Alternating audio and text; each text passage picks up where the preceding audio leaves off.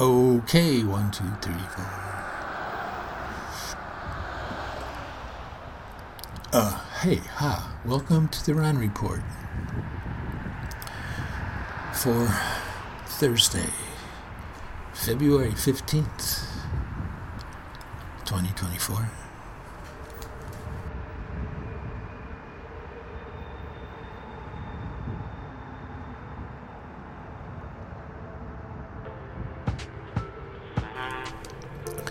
This Run Report is called Cars. I think about cars. I wonder about cars. I watch cars, don't we all? Cars, cars, cars.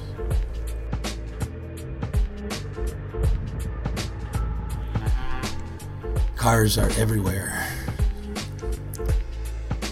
In the city, they scurry about like giant insects, swarming the streets swelling the parking lots and congesting the intersections. They speed across the country on interstates and connect distant points. They connect us and contain us and define us.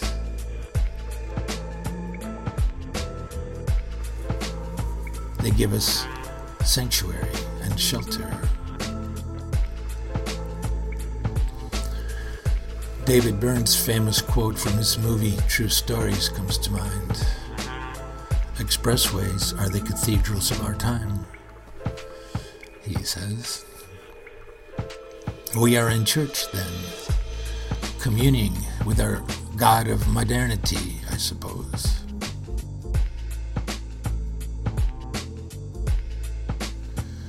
Worshipping speed and convenience as we whip along at speeds barely imaginable in the old horse and buggy days. The great arches and massive bridges of our expressways span the distances, but also expand our imagination.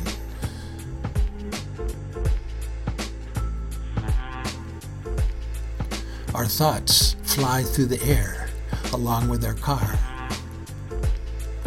Billboards display services and products so we can be informed.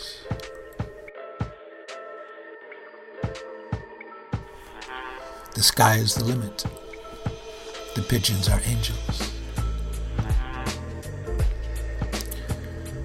Cars are cocoons. We're insulated from each other and from nature. When we emerge, like a butterfly from the chrysalis. We are in a new place and a new space, and we are different than we were before.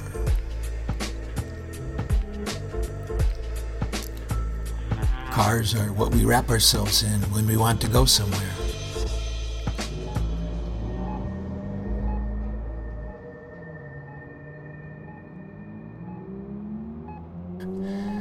It's a costume. Cars reflect our personality. I'm a Mustang. I'm a Cherokee. I'm a four wheel drive Subaru Forester. And if cars are characters, personas, archetypes, then what are the stories they are telling us? Only the driver knows for sure as he sits on the throne and drives his car through the world, around obstacles and through the intersections, over the hills and to the sea, or she.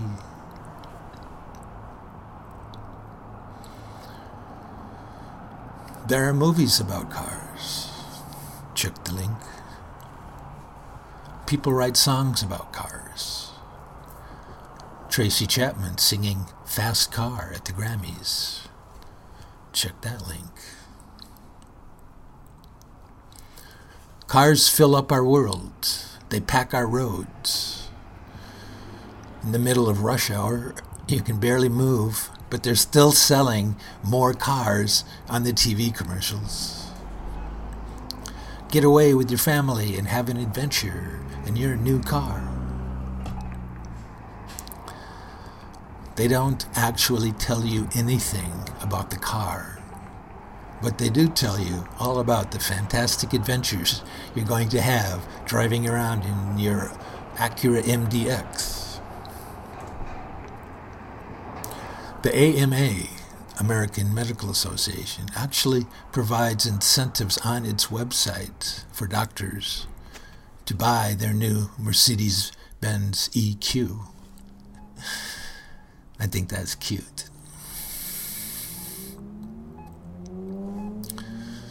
I own a car. I think it's cool. If I want to get from place to place quickly and in comfort, I'll start up my 2008 Toyota Prius and drive. Especially if it's raining or really cold and I can't ride my bike. I'm not against using technology. I just think we should use it to our benefit. Choking the streets with cars and flooding out downtowns with parking lots is not to our benefit. Filling our sky with CO2 and other pollutants is not to our benefit either. Maybe we could use technology for our benefit not get addicted to it like a drug, not knowing where to stop with it. There are 290 million cars in the United States, and it's unlikely that you will see two of the same kinds, make and model, in the course of a day. There must be thousands of different cars to choose from.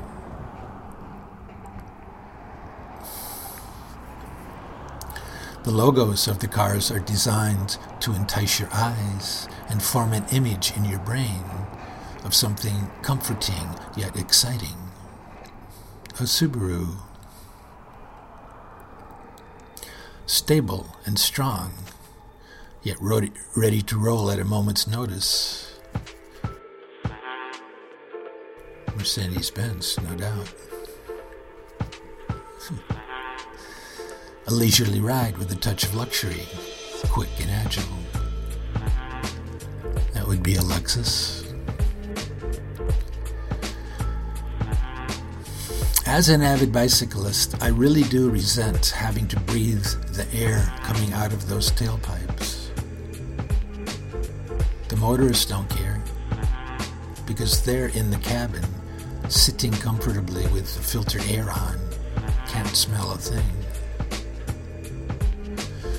I would like to have a little post-it sign that I could stick on the side window of the cars sitting at the intersection, spewing poisonous gas into the air we breathe, saying basically that. Excuse me, but there's poison gas coming out of your tailpipe into the air we breathe. I haven't done it. Don't want to get run over the next time.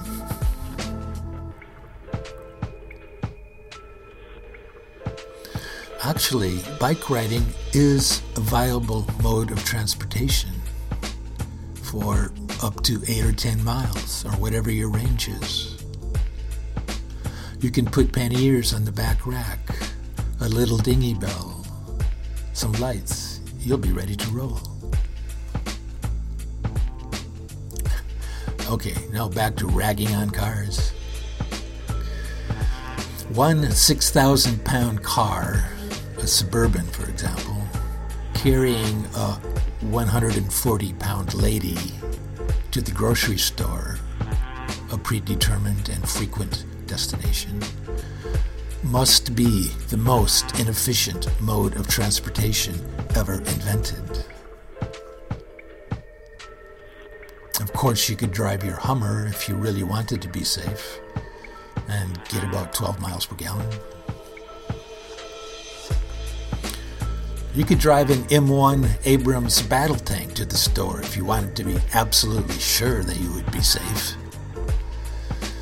Blast them out of there if they're in your way.